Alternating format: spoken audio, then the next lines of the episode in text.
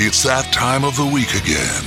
It's that time when the latest episode of Digital Kill the Radio Star drops. Drop! It's time to waste another hour or so with David and Chris as they spout out more of their worthless music knowledge. You had time to waste, and I'm not sorry. It's time to hear them discuss the music of their youth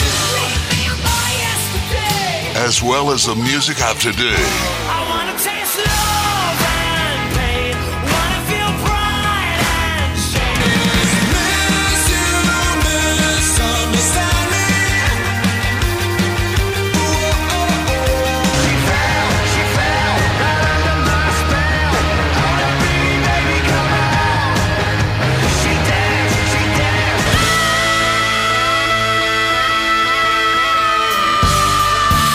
So kick back, relax, and have some fun with David and Chris.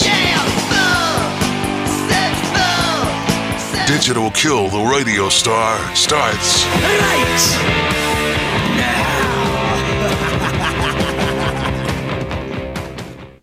All right, everybody, welcome back to the Digital Kill the Radio Star and the second installment of our August of Americana uh, series. We had good feedback on our Uncle Tupelo episode, and uh, Chris, I know you and I had fun recording that one, and we both thought it turned out pretty well.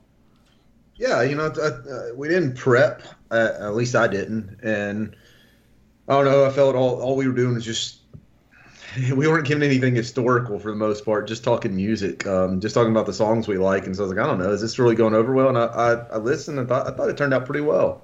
I did too. Gotten good response. I meant to uh, tell you last night. I've got a uh, couple of messages from um, some Crowes fans that said they'd never heard of Uncle Tupelo and they've gone out and, and bought some of the stuff and really enjoying it. So um, it's always good to spread spread the word there.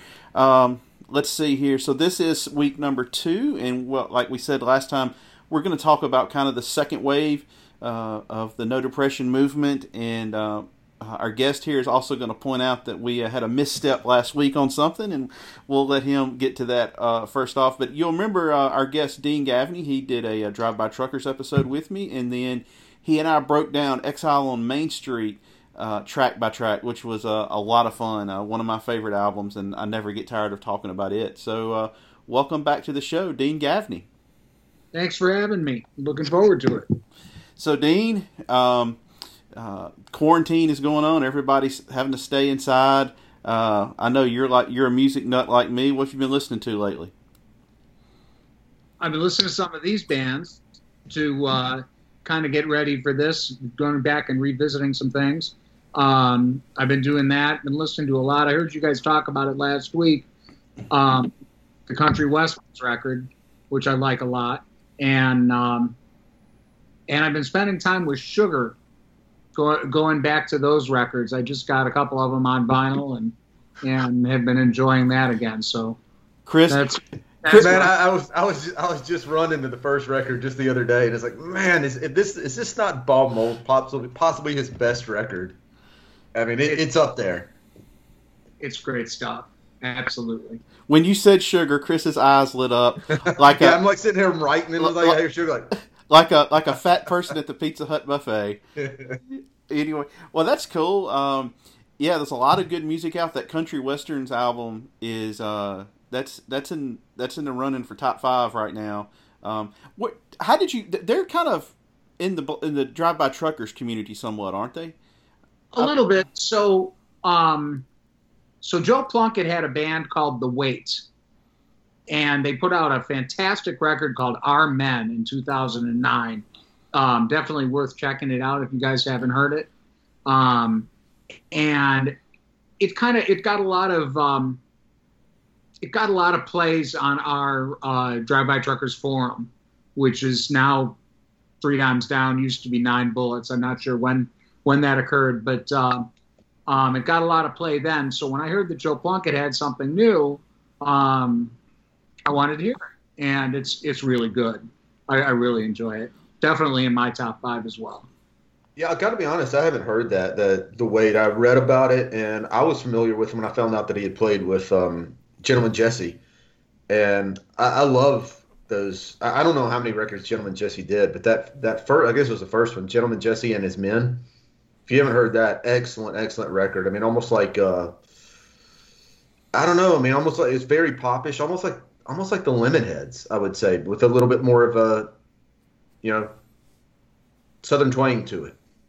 I had not heard it until I heard you guys talking about it last week. I'm I will definitely check it out. But uh, Yeah, really good record.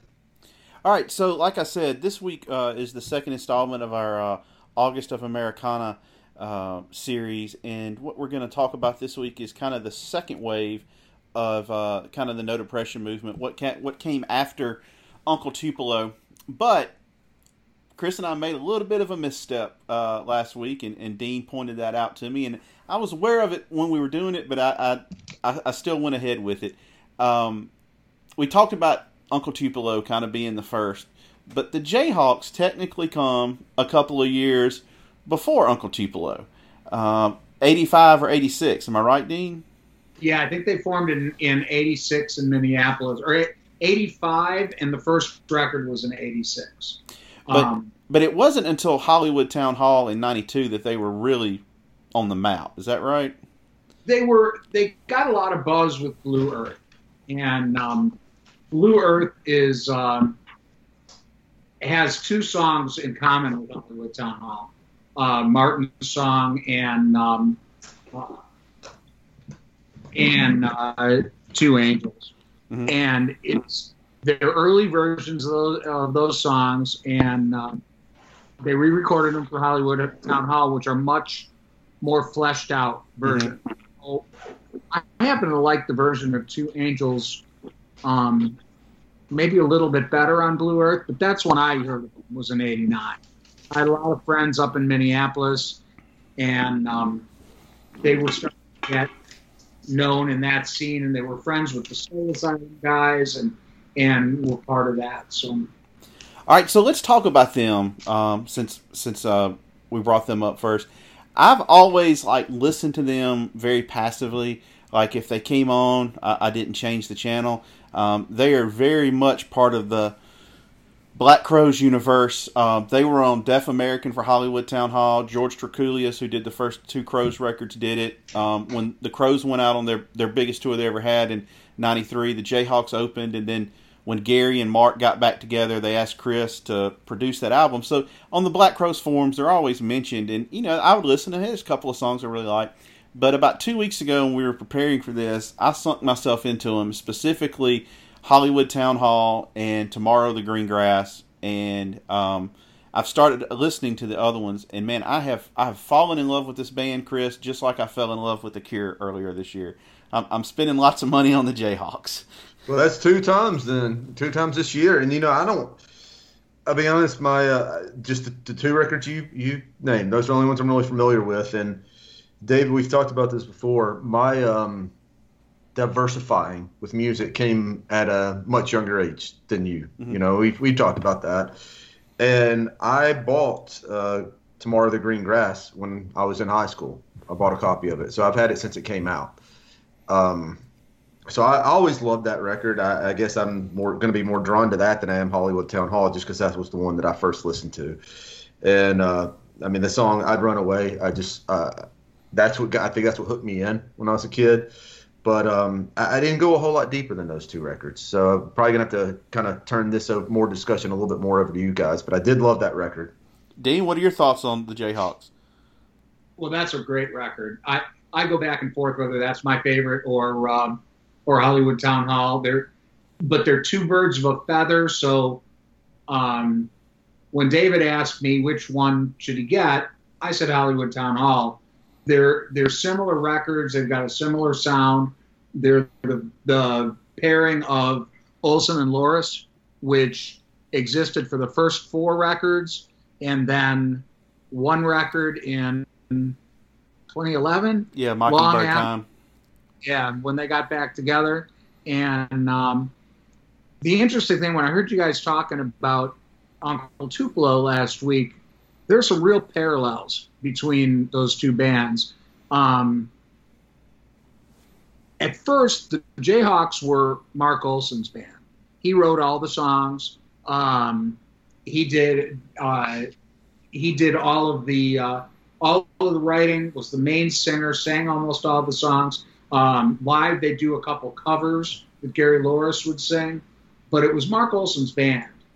And then Blue Earth came, and that's when they started. When Louris had a couple of songs on Blue Earth, and then by the time of Hollywood Town Hall, it was almost an even split. And the same thing with Tomorrow the Green Grass, and then um, one album after that, and then Olson was gone. So it, it became kind of a different thing, and Louris went off in a lot of the same directions that Jeff Tweedy went off in, more more pop oriented, more Beatles influenced, and and I found that kind of interesting, especially going back and listening to some of these records. Yeah, there's some definite parallels to the two albums that came after uh, Tomorrow the Green Grass with like Summer Teeth, I think. Definitely. Um, a little a little more poppy, and they uh, they're still around, but Mark Olson is not in the band anymore. But um, after those two albums, like we said, they got away from kind of the alt country Americana type music and went more pop, and they've they've gone back and forth from what I can tell from listening. It looks like they're a little bit more back on the the alt country realm right now with uh, their last couple of albums. Well, I think this XOXO has still a lot of the Beatles stuff going on. Um, but uh, there, there's definitely an alt country thing going on there too.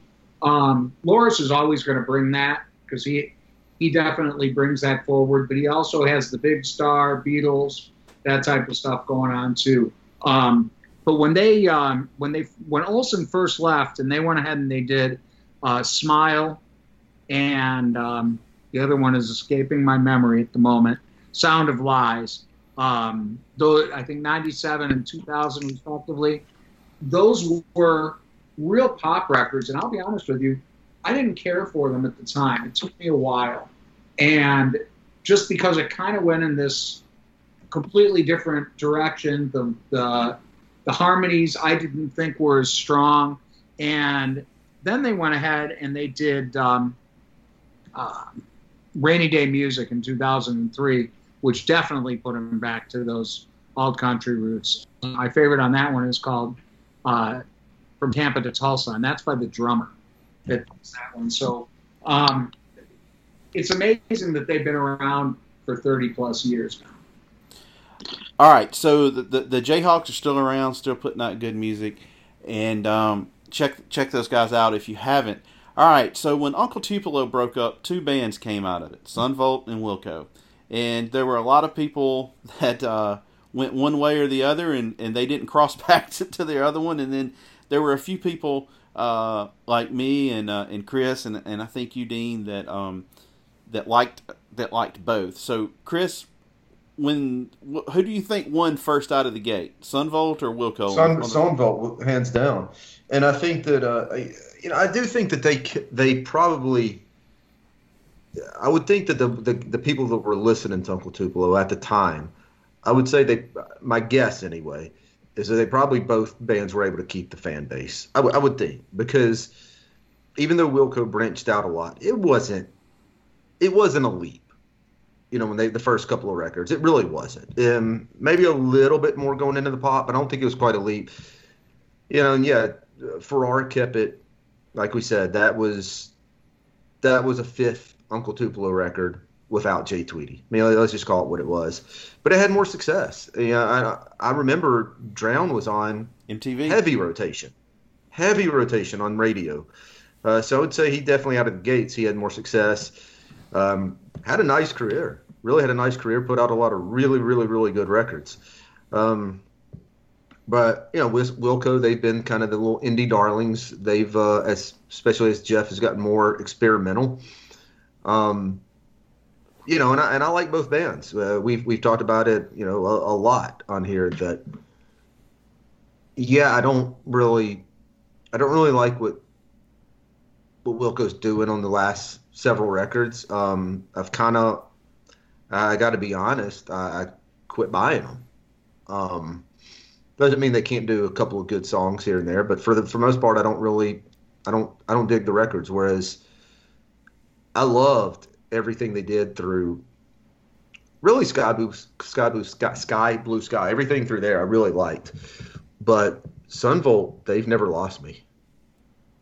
Dean, what do you think? Who won coming out of the gate on that first album? coming out of the gate was Son Volt, no question.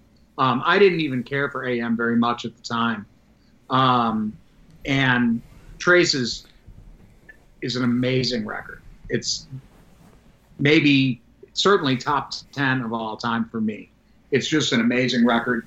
And um, what I found interesting, though, and, and just to kind of jump a little bit ahead, is I think that I think that Son Volt got the early start, and then Wilco jumped ahead. But when I look back at the careers, it's Son Volt without question.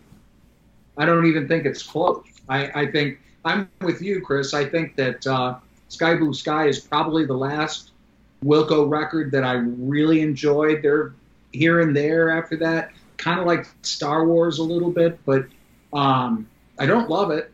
And when I go back and I look at the at the Son Volt records, there aren't any that I don't like. There are some I like better than others, but which is interesting. That that one started great, maybe took the back seat for a couple years, and then had the better career. Yeah, and I don't. I, the last Son Volt record to me, well, I got to be honest, was a disappointment. It's not terrible, but it was a disappointment for me. But the one before that, excellent, excellent record. I mean, excellent. Um, and, and David knows this. American Central Dust is one of my favorite records they've ever put out. So I feel they still put out good albums. Um, but yeah, absolutely. They've had, for me, it's the career I like better, you know, that Jay Farrar's had, but I'm more of a Farrar fan. Well, You're up, David. Well, I mean, I agree that the first that first Son Volt album, I mean, is just an absolute classic, and it seemed to me that like AM may have been a little bit rushed um, to get that out there, but then being there, which was their second album, which was a double, was a du- technically was a double album. Um, I thought it was really really strong, and um, but then I, Summer Teeth was actually my favorite Wilco album. And Mine too. I absolutely love Summer Teeth, and so I like. I'm. I agree with you guys. I think I started getting kind of leery of them on. Uh, was it Wilco the album? Um, Yeah. had- yeah. That's when I started getting kind of leery of them. But Dean, you have a kind of a, a cool Wilco story. You were around for uh, a pretty cool happening one night in Chicago. I saw a lot of early Wilco shows, um, and I knew uh, now Sue Tweedy, then Sue Miller, um, a little bit, and she owned a bar called Lounge Ax in Chicago that I hung out at a lot. And it was a um, it was a bar that had uh, a lot of bands around that time coming out of Chicago. 11th Dream Day would play there. Poi Dog Pondering would play there, and then of course Wilco started playing there. And and um, one night I don't even remember who was actually playing, but they brought out um, they brought out Tweedy and, and Jay Bennett at the end to play a couple of songs, and then Sue went around and went to the people who were kind of the regulars and said, um, "Everybody stick around. I'm going to close the doors. Stick around." And she did, and they went ahead and they played for about an hour and a half. They played everything that they knew, and they played covers, and it was it's a top five concert experience of all time for me. They played some songs that that um, that were already uh, written for the next couple of albums, and for certainly for Summer Teeth, and it, it blew me away. Just standing six feet from the stage and seeing that. Jay Bennett, I love Jay Bennett, and that's part of why Wilco lost me later on was that I, I just Jay Bennett to me brought so much to that band. I agree with that. I mean, I think that was we talk about Sky Blue Sky being the last one we liked, but they were starting to go down, I believe, after he was out of the band. Yeah. And being there for me, maybe it certainly have to do with that show. It's it's a top ten record for me as well. I, I love that record. Um, it was the first when I went back to vinyl. It was the first record I bought on vinyl um, back in like 2008, 2009, and it's it's fantastic. Well, they um, they definitely were the the kind of the media dar not me, music media darlings. The you know uh, there for a while, and of course um, everything that happened with Yankee Hotel Foxtrot is uh, we can save that probably for another another podcast episode. So they both enjoyed uh, varying degrees of success at this at that time, and just like everything, like with grunge or glam or or disco or whatever, once something gets kind of hot, other people start looking for it. So. Uh, you can tell that, that other record labels were looking for bands that sounded kind of like them, and one of the ones that came out of that, I, I think I don't have the timeline just right, but the Bottle Rockets, um, they they came out toward the end of Uncle Tupelo. Is that right, Dean? 92. I, I went and looked up some dates and and you know when people talk about the breakup of Uncle Tupelo, I almost think of the Bottle Rockets as coming out of that as well, um, because Brian Henneman played with, with with Uncle Tupelo and was their guitar tech for some time, and he he was still doing that for them while he had his band, and he was playing in a side thing with with Jeff Tweedy between Uncle Tupelo tours. Forget the name of that, but um, but I definitely think of the Bottle Rockets as coming out of that. And so they formed in 92. Um, what I find interesting in these bands that we decided to talk about, and I didn't even realize it until um, I started looking at this, but um, so Son Volt and Wilco, first record's 94. Bottle Rockets, first record was 94. Um, Slobberbones' first record was 94. 97's first record was 94. So, like you said, once something kind of gets going, it really gets going. Well, you know, in Henneman, uh, David, that's I think that's who you kept trying. We kept trying to think of his name last time. Yeah. That had played such heavy part and was involved with Anodyne and all that. Um, and I, you, you mentioned playing with Tweedy and that other, and I can't think of the name of it either. Are you talking about the one where he played with Dave Pirner? Um, no, that's Golden Smog, actually. Okay. This Okay. was a different one. That that that one's interesting because it, it encapsulates so many of the bands we're talking about here. Yeah. Um, So that, but that was a Minneapolis one. hmm All right, Chris. So, what are your thoughts on the Bottle Rockets? You know, I, I've I've listened to them, and I certainly don't dislike them. I don't I don't have a whole lot to talk about on them, honestly. I mean, it's one I didn't. I- I've, I've got to be honest. I'm, it's one. These one of the ones I'm gonna have to let you guys kind of talk on because I didn't do a lot of prep work. They, um, I guess they never hooked me. That's what I can say. I, I- don't dislike them. I don't think they. I don't hate it, but they just didn't hook me. And so I don't have enough to really comment about. I'm in I'm in the same boat with you on, on them, and I'm in the same boat honestly with the old '97s, um, which uh, you know I know they both are people say are incredible live acts. Um, I've never actually seen them, but Dean, the Bottle Rockets, what's your what's your two cents on them? I loved their first couple of records. I really did. They they um I got into them around that same time too. Um, welfare music is just an an thousand dollar car on their first record, the Brooklyn side, and I think that record is absolutely fantastic. Um, and they've kind of they you know they they had the Brooklyn side was a decent seller and it got a lot of radio play in Chicago where I was living at the time, and then not so much after that. Warren Haynes produced a record for them a little bit later on, and they kept on put. They still put out records. Um, they have a, a, a great record from a couple years ago, and the name slips my mind, but it had a single called "Dog," which you may have seen the video. Um, they had a bunch of celebrities and their dogs, and it, it's a it's a nice song. They've had a couple of other ones, um, but they certainly haven't had the career of some of these other bands. That being said, they do house shows, and I would kill to have play a show here. That would that would be you know we bought this house so we could have house shows. We've exactly had one so far, Will Johnson. So have uh, Bottle Rockets here. Do you, do you kind of rope them and the old '97s in together? I guess this is for both of you guys. They're both kind of uh, not quite as as serious of a band as like Son Volt and, and Wilco, and they play this kind of I don't know at times kind of sped up hillbilly type slash punk music. Well, I'll speak first. The old 97s. I mean, I think um, the sound I think is different, and the old 97s it, with when they started out trying to do more of the alt country. It's not bad. They've got a Hitchhike to Rhome. It's got some good songs on it, but they also I feel like, and and uh, maybe Dean will kind of back me up on this. I, I feel like they kind of where Wilco started going more into that pop especially with uh, I guess Summer Teeth is when it really first started happening. The old 97s did the same thing. When the old 97s, I almost feel like Satellite Rides is kind of like their Summer Teeth. And Satellite Rides came out in 2001. Phenomenal album. I mean, I love that thing beginning to end. Uh, now, the other old 97 records, not bad. There's some good, there's some bad. But Satellite Rides is that is a damn good record. I would agree with you. I think the first I like the first record a lot.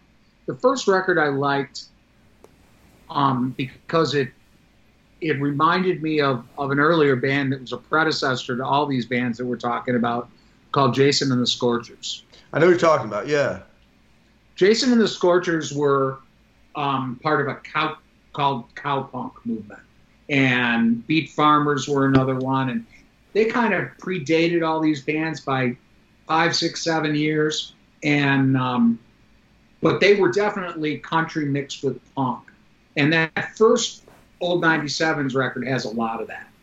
Um, and as then, then as they went on, they started to resemble the Replacements a little bit, and um, I love the Replacements. And, and when bands started trying to emulate the Replacements, they kind of lost me because I don't think you can. But um, so yeah, I, I'm with you on that. They're, but they certainly have had a couple of great albums. They're they're a great live band. They've they've opened up for Drive By Truckers a few times that I've seen them.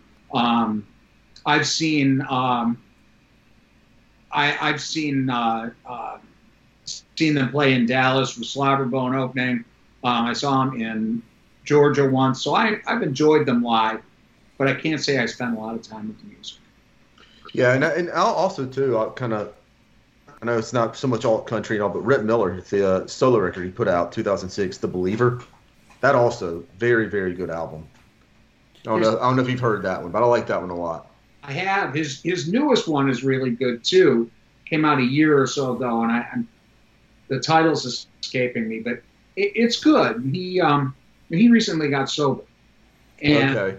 with the help of Jason Isbell, and um, the new uh, the new old '97 record reflects that. I haven't spent much time with it, so I can't talk about it intelligently, but um, it, his themes have changed in what he's talking about. They were a drinking band, absolutely a big drinking band. Yeah, I'll, I'll be curious. Well, the, well, the new they've got a newest the newest one. I don't think it's uh, there's some tracks released. The newest one hasn't come out just yet, right? There's a, there's a brand new one coming out. Yeah, it's, it's coming out, and there are several tracks released. Okay, Um, I've heard a couple of them. next week, maybe.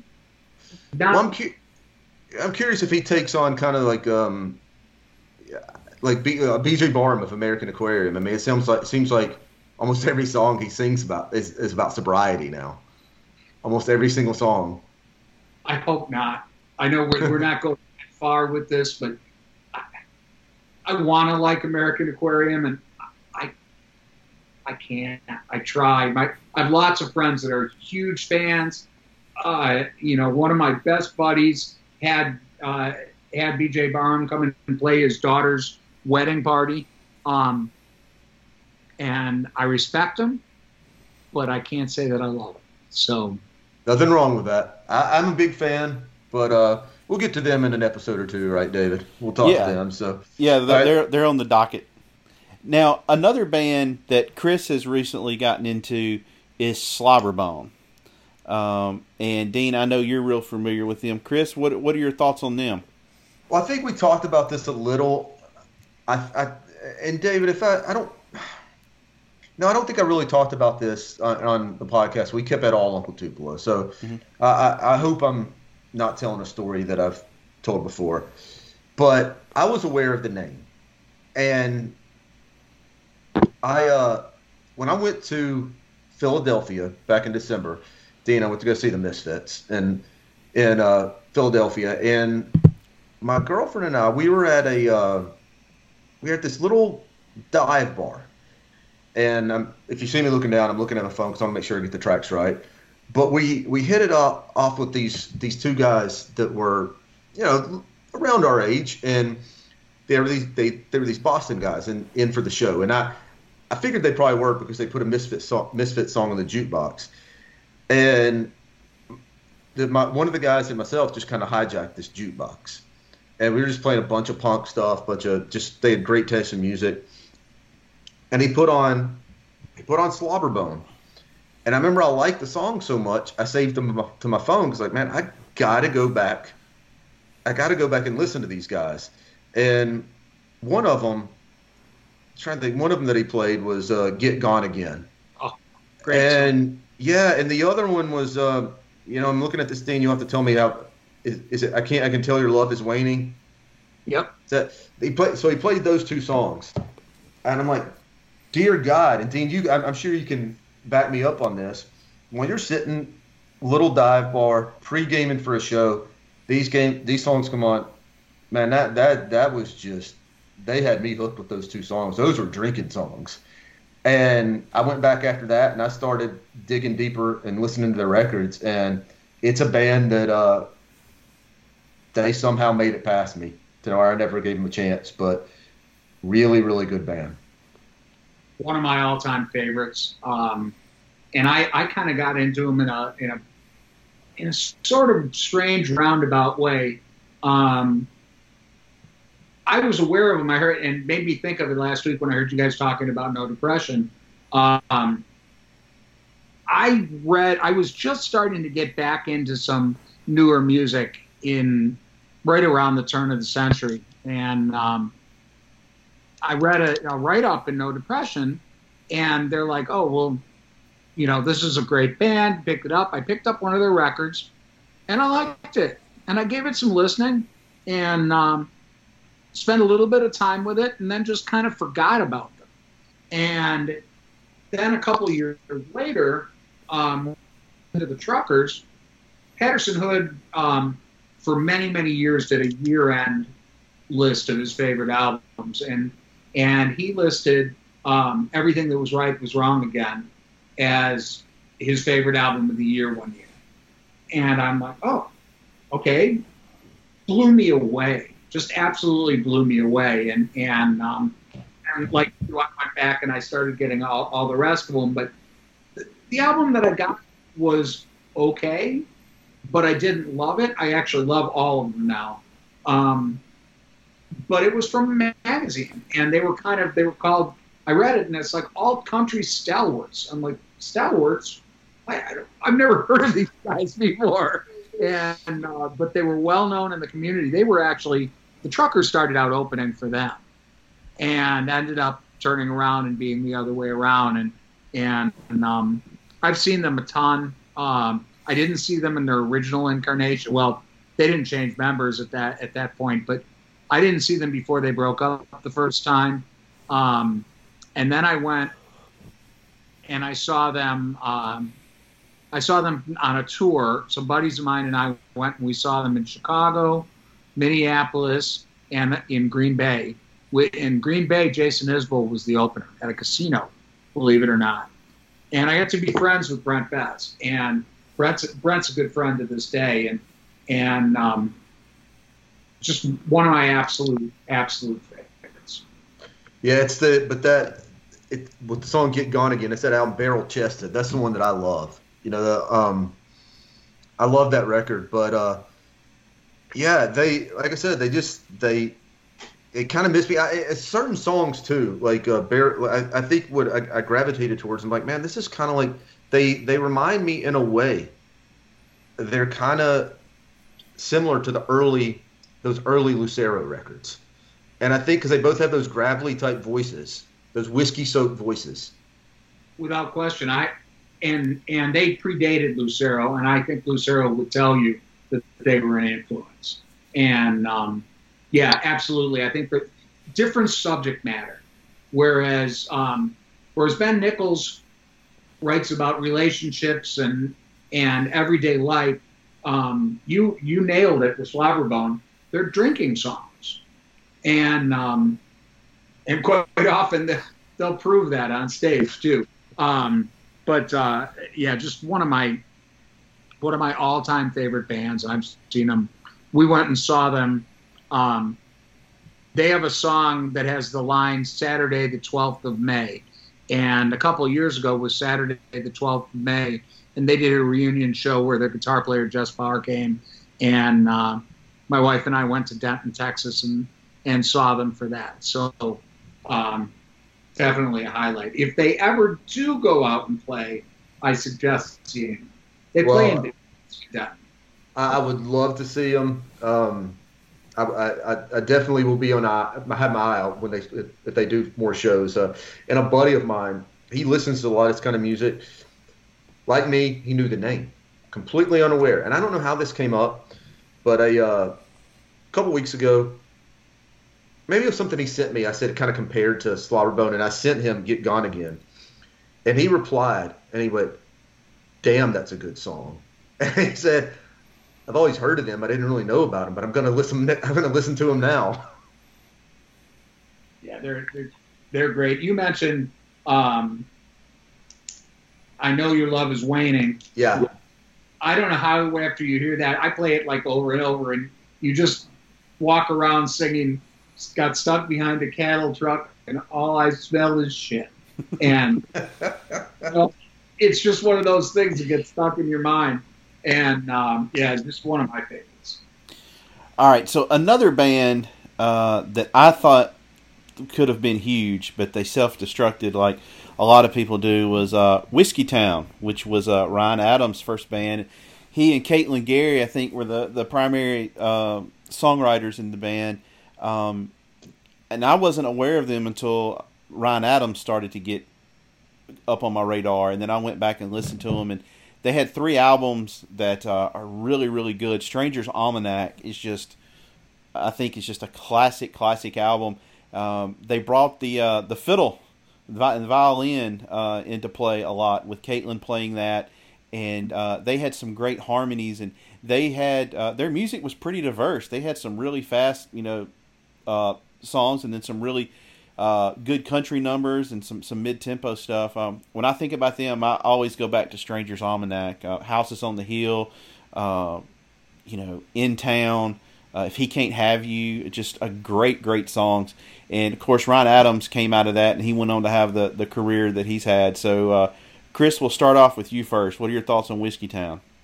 I'm like you. I didn't discover them until I discovered Ryan Adams, and I, um, you know, a lot of times I almost feel I'm almost more drawn to Whiskey Town than I am solo Ryan Adams, and so I don't think it's any surprise that you know Jacksonville City Nights is like the, one of the, my favorite Ryan Adams records because it's it's basically it sounds just like a Whiskey Town record, and um, I love all three of these, all three of the records. You know, I'm looking at them now. Sometimes I forget the songs, uh, but uh, I mean, let's not let's not forget how good just the first one is, Faithless Street, and that's one where it has a lot of slobberbone type, you know, down and out, you know, drinking songs. Um, a lot of those on there, you know, Faithless Street, um, and then of course I just drank like a river. Uh, yeah, excuse me while I break my own heart. I mean, that's a great one. You go to pneumonia, uh, Jacksonville skyline. I mean, there's so many good ones. Sit and listen to the rain. I mean, great one. Uh, yeah, I love all these records, um, and I think that I, I love what. Say her name is it, is it Caitlin Cary? Is that it? Is it Caitlin Carey or Caitlin Gary? Mhm. So I I love what she added. Um, love it. Love the harmonizing. But uh, yeah, really really good records. Really really good band. That really uh, and maybe Dean can tell me that they were a much bigger household name, but I don't feel like I feel like most people weren't really aware of them. And it seems like uh because of his success, a lot of people have gone back. And I I, I bet you I bet you over half the crowd was at a, that was at the, when Ryan Adams before all the stuff happened and he was having these big shows. I bet you more than half the crowd didn't even know of Whiskey Town. Just my guess. probably not. Um, in this period, I, I had a period in my life where I didn't, I didn't listen to a lot of new music, and they were one of the first ones. Um, I mentioned Slobberbone a minute ago, but they were one of the first ones that I did start listening to again. And um, Faithless Street, like you said, is a great album. I, I go back and forth between that and um, and Stranger's Almanac. With 16 Days is an absolute beast. That song is is great, and I think um, I think you're right. They they were people knew them. They got some radio play. Um, I don't think anybody really expected Ryan Adams to be a breakout star out of that, um, despite him being the songwriter. But of course he was, and um, but yeah, I'm, with you. That that's the style of his music that I like the most. Um, and a lot of people, I've, I've discussed it with some people recently. I think Caitlin Cary was one of my problems sometimes with Ryan Adams was that he needed an editor, and she was she acted almost as that editor. She she sort of balanced him in, in such a way that kept it real and um, uh, I mean that's kind of how I feel about it. So, are, are we kind of in agreement that Stranger's Almanac's their best album, or do you guys disagree? It can go either way. I could go with Faithless Street. I, I I've been thinking of that the last couple of days, and I, I can't come up with an answer. I don't know. I, I might I might lean Faithless Street, but I I, I don't I don't know, David. I, I'm the same way. Flip flip a coin. They're, There- they're both great. Y'all guys were talking about uh, drinking songs, and I don't know if you guys have ever heard this. They had a song on an it's on an album. I'm pulling it up, to make sure I got it. Um, called "Straight Out of Boone County." It's a uh, compilation album, and it's a song called "Bottom of the Glass," uh, which is really really good. It almost sounds like it could be like an old school, almost like Hank Williams type song. Um, that definitely fits in the uh, the no depression um, in the no depression genre. Yeah, they just they were just a great great band. I would actually like to see if maybe part of his rehab process that he has to go through is if he got back with her and they did like uh, an acoustic duo tour. That would actually be really cool. I mean, that could be a, a way of kind of reemerging himself with uh, what he went through. From people that I know that were closer to that than than me, um, I don't think that's ever going to happen. But that doesn't surprise me. I would, but I don't think it's ever going to happen. But again, I, I he's such a talent, and I I had a on and off again thing with with Ryan Adams' music is I do think he always needed an editor, and I think he could be his own worst enemy long before the tabloid stuff, and um, uh, but that stuff is that's as good as it gets in this genre that we're talking about. I, I agree. All right, so uh, I think the last band we have on the docket here, unless I've overlooked somebody, would be the Drive By Truckers, uh, which came out of this and their their first album. Dean, what was uh, the first album? Was it 96, 97? 98. Um, they formed in '96. Um, so actually, they're of of the bands we're talking about. They were the latest chronologically. Although I'm trying to, I don't know that I remember the years of Whiskey Town, but they're among the latest chronologically. And um, the first album was Pizza Deliverance. All right, so, Gangsta, sorry, what terrible mistake. Gangstabilly was first. I, I tell you what, one of the things that drew me to them when I when I I heard about them when Decoration Day came out, and uh, I went back and uh, I bought, I went and bought it without hearing them because it just uh, so many people recommended Decoration Day, and I remember seeing uh, Pizza Deliverance and Gangstabilly, and I was like, is this a is this a serious band? Like is what what is this? You know, and sometimes I kind of feel like those first two album titles may have uh, may have hurt them uh, commercially. What what do you think, Dean? Yeah, and I think they'd probably tell you the same thing if it was. But I think then people would look at, at the titles of the songs and think that they weren't serious songwriters. And that was a mistake. Like I read one review from back in the day um, saying calling the living Bubba a, a knee slapper. Nobody could ever uh, tell me that the living Bubba is a knee slapper. That's one of the most poignant songs. It's one of my favorite songs of all time, and um, so yeah, I, I think so. And those covers, which were pre Wes Freed, um, were you know they gave a certain impression, and they were doing a different thing at the beginning than um, Patterson just did a show, um, a live streaming show of those songs. And actually, the Pizza Deliverance songs were first, but Gangstabilly came out first. So, um, but he did like an origins show and revisited a lot of those songs. Now, Chris, I know you're kind of a, a casual at best, drive by truckers fan, but uh, I do know that you and I both share a love for the night GG Allin came to town. It's just hilarious, you know. Um, especially when he's talking about the old couple reading the paper. Right. You know? Uh, I mean, that's just that, that's just really funny, and and the, what's so funny about it too is, you know, it was a little bit before my time, but I'm still aware of that show because I know I've, I've talked to people who were at that show, and so the fact that a song, you know, they made a song about this. something that really did happen, and of course, it happened all across the country. GG doing those shows, but still, that he's singing about one that you know, pretty famous in the wrong kind of way show at the you know now closed Antenna Club in Memphis, Tennessee. Um, but yeah, and, and you're right. I'm I'm just casual. They're one of those ones that I like a lot of stuff. I don't. I would never say I dislike them. And you know, I don't know if I ever told you this, David, but I saw them probably before you ever got into them. Uh, like, so what? What year would you say when you first started listening to them? 02, 03? Okay, I don't think we ever even talked about this, but back, um, this was probably the summer of 03.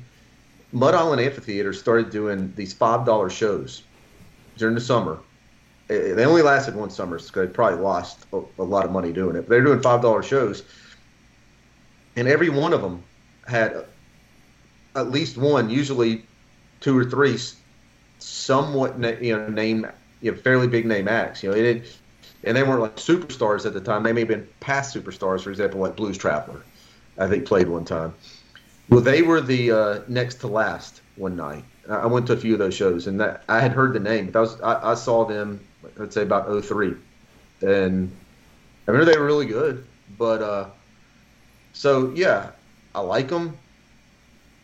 Don't love them, and it's like I've talked about with like Jason Isbell.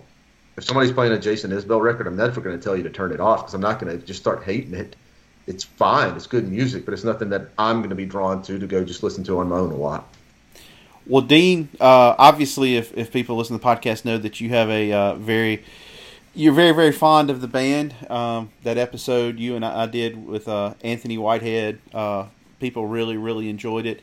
Um, I find them just a fascinating case study almost in, in, in music because some of their songs, if you take them at face value, you may have a different impression of them than than what they you know really are. They're they're great storytellers and they're great at telling stories from a third person perspective. Um, and Patterson to me is one of the great storytelling songwriters of, all time. I mean, you know, he, he got he got a lot of mileage out of that lady that shot her her husband that was the pastor, you know, and he takes all of these kind of uh, southern southern stories and, and turns them into great songs. But uh, you obviously uh, are, are very very plugged in to that whole scene. Um, for people that aren't familiar with them, kind of just tell them why, why they're such a special band for you. Um, so, I mean, they just they literally changed my life, so that that has an awful lot to do with it. But um, I got into them with uh, also with Decoration Day. Um, I had people that tried to tried to get me into Southern rock opera. I didn't didn't really listen. And then Decoration Day, somebody came and they brought me a copy. They gave it to me and said, "You have to listen to this." And, and I listened, and I got into a couple of songs right away. "Marry Me," uh, the Great Cooley song. Um, I got into. it. I'm like, wow, this is this is like the Stones. I love this. And um, but it wasn't until I went and saw them live and I, I mentioned briefly a minute ago the Living Bubba. They got into um, about four, four or five songs into it, and they played the Living Bubba, and it's I can't die now because I got another show to do, and it's about a it's about a musician that Patterson knew um, playing out of Atlanta, and he worked sound for him, um, named Gregory Dean Smalley, who was dying of AIDS. And as he was dying, he tried to play as many shows as he could. And this song, it just it's it just spoke to me in so many ways. Um, not knowing anybody that had personally that had died of AIDS, but people that have fought battles to try to survive and, and everything else. And I was just I was basically like, oh my, what what is this we have here? And that drew me in, and I couldn't. I I just listened to everything I could get a hold of, and of course their shows are on archive.org. They have a lot of, uh, you know, they've always allowed tapers, so there are a lot of shows out there, and um, and got into them. And starting in about 2005, I used to go see them any chance I got. If they were within six hours, I went and saw them, and um, there, so I, I saw them all over the Midwest. I saw them in Detroit, St. Louis, Chicago, Madison, Wisconsin, Milwaukee, Bloomington, Indiana, you name it. And I, I just started going to as many shows as I could. I met just so many friends, including the band, who are friends of mine. Um, so as I'm sitting here gushing on them, I can't say that I'm not biased because they are my friends. And um, I met my wife through the band, but they, um, I think you hit it a minute ago, is that they tell such great stories, and Patterson and Cooley tell them from two separate angles. They're stories of of the everyman kind of. They're you know um, sto- stories like putting people on the moon about this guy kind of on the fringes of life who just wants to support his wife, whether it's dealing drugs or working at the Walmart or whatever he has to do, he's going to do it. Um, and then Cooley will write a song like "Marry Me," which is full of these one-liners that you can't imagine anybody else writing them. And of course, Jason Isbell had had his contributions as well. Could you have ever thought when you picked up Decoration Day and listened to it that the guy that wrote a lot of that and sang a lot of that, Patterson Hood, was going to officiate your wedding with your wife? I, I absolutely, I, I would not have known that. In fact, at the time, my wife asked me to. She says, "What do you think about Patterson doing the wedding?" And and I didn't know him as well as she did at the time, and we've since become good friends. But uh, no, I never would have guessed that in a million years. But I um, I listened to them so much for a while as I was going to all these shows that my friends actually did an intervention one day and said, you know, there is other music besides by truckers, and they're probably one of about four or five bands that I've ever done that with: the Stones, the Replacements, the Truckers, um, a couple others. Well, and, and, and to close on them, where as we talked about some of these other bands having uh, periods of creativity and then kind of you know hitting kind of a down a downside, they're a band that's honestly just they keep getting better and better. Um, you know, American Band was I think I think it's their best album they ever put out. I, I would agree with that. I go back and forth, and and the Unraveling, the album they put out this year, is awfully good. Um, they hit their groove when um, you know they went through. They've been through a lot of lineups. They brought in Jay Gonzalez on on keys in 2008, and um, when Shonna Tucker left the band on bass um, in 2011, they brought in Matt Patton from the Dexateens, and um, these guys they they generally like each other and they like playing together, and they just sound so good playing together that that yeah, I, I think that they're playing some of these shows they were doing right before the apocalypse hit were some of the best that I heard. So they they've had a nice long career, and I I anticipate they're going to keep going because these guys are great songwriters. Well, Chris, is, have we left anybody out? Um, you know, there's probably several that we've left out. Which, by the way, tell me to drive by truckers. I will say the song, like what I the stuff I do, know and all marry me, might be. I mean, it's up there. You mentioned a few times. That's probably like in at least top five of the songs for me that they've done. I love that song. It's it's a great song. Um, Um, yeah, Cooley, ahead. Cooley can channel Keith Richards at times. Yes, you can. No, I mean, there's a lot of them. I mean, there's some bands that that I, that I think that you know I just don't know anything about, so it probably wouldn't be worth bringing bringing up. Um, but I think these are the big ones. Now I know one, David, that we haven't talked about, and you, and you may be saving this one. Um, probably know what I'm talking about. You can go ahead and tell people. Well, I mean, we're, we're not going to say anything just yet, but I'm just saying I, I didn't know if you were trying to just hold off on. But you know, I think Blue Mountain was a pretty important band in the uh, early formation of these. Yeah, and, and like we said, you know, um, Dean mentioned Jason and the Scorchers, but really this this goes back further than that. I mean, that we and I talked about it a little bit last week. You got to look to, to bands like like the, the Flying Burrito Brothers, but um, you know, when it really started catching on, which we call like a with Uncle Tupelo, that's when things really started. I know Blue Mountain was an important part of that as well. So I know we didn't really talk much about them, and like I said, there's a lot of other bands, but um, and a lot of them are kind of bordering on this. Like we, when- like when did the Drive By Truckers? When did they start? Like first album? What year? First album was '98.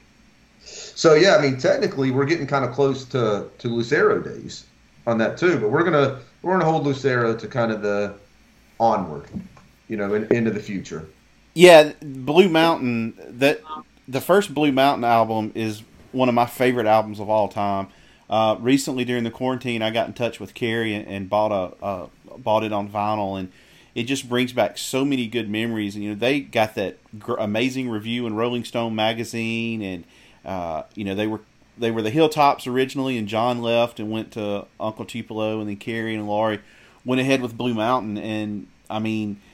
I put that Blue Mountain, especially the first one, but I like all of them. But the first one I put up there with with whiskey, the Whiskey Town, any Whiskey Town albums, uh, any Son Volt albums. Uh, man, it did not have a stinker on it, and that album hit it hit a lot of different types of music. Um, Dean, what, what are your thoughts on Blue Mountain? I love Blue Mountain. I came to them really late, and and and then I've, I've got to talk about my wife's involvement with them. Is I came to them late, probably 2005.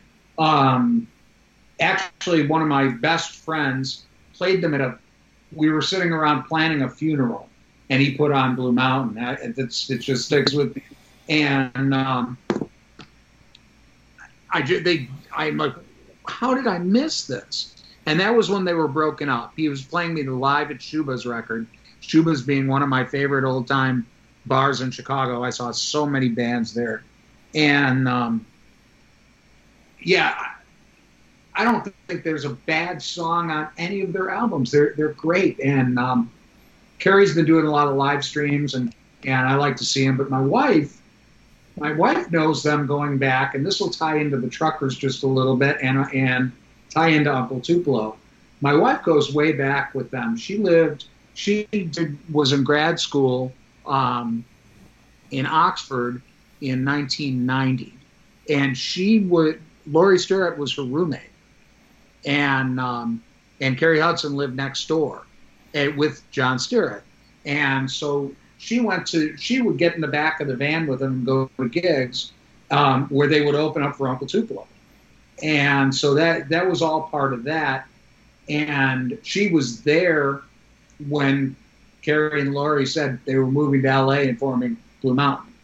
So, um, and I didn't know this until our first date when she took me to Laurie Stirratt's uh, Cajun restaurant in Oxford, and Cary was there. They had just like started talking about reforming Blue Mountain again, and he was playing on the patio. And my wife's like, "Oh yeah, this is my friend," and, and all that. And I'm like, "Oh my god!" And I've known them a couple years at this point. Um, but so they go right back into that, and also the other band that, that used to play that same circuit um, in Memphis and, and down south was Adam's House Cat, which predated drive-by truckers. And my wife talking to Patterson, she knows for sure that she either saw Adam's House Cat opening up for the Hilltops or Uncle Tupelo or some variety where maybe all three of them were on the band, but she just can't. She's never been able to narrow it down. But probably at the Satellite Club or the Antenna Club, excuse me. And um, so, yeah, they're they're a great band too. And when I was talking about 1994, almost all of those bands started in '94. I think that's when Dog Days came out. Yeah, it's amazing when I looked this up. Wilco, Son Volt, uh, Bottle Rocket's first record was '94. Uh, Wilco, Son Volt, Slobberbone, Old 97s, Blue Mountain, all '94. Was a fruitful year. Yes, it was. was a very fruitful year. Well, um, Dean, uh, I can't thank you enough for coming on here. Uh, you've been uh, you've been you've imparted some words of wisdom to us. Uh, as always, I was telling uh, I was telling Chris before uh, I was texting before we started. I said, "Yeah, he's like Matt Pinfield Jr. He uh, he knows everything about music." So uh, uh, appreciate your insight. You know, you're always welcome to come on whenever whenever you want to, and maybe we can do one in person sometime if once the COVID passes.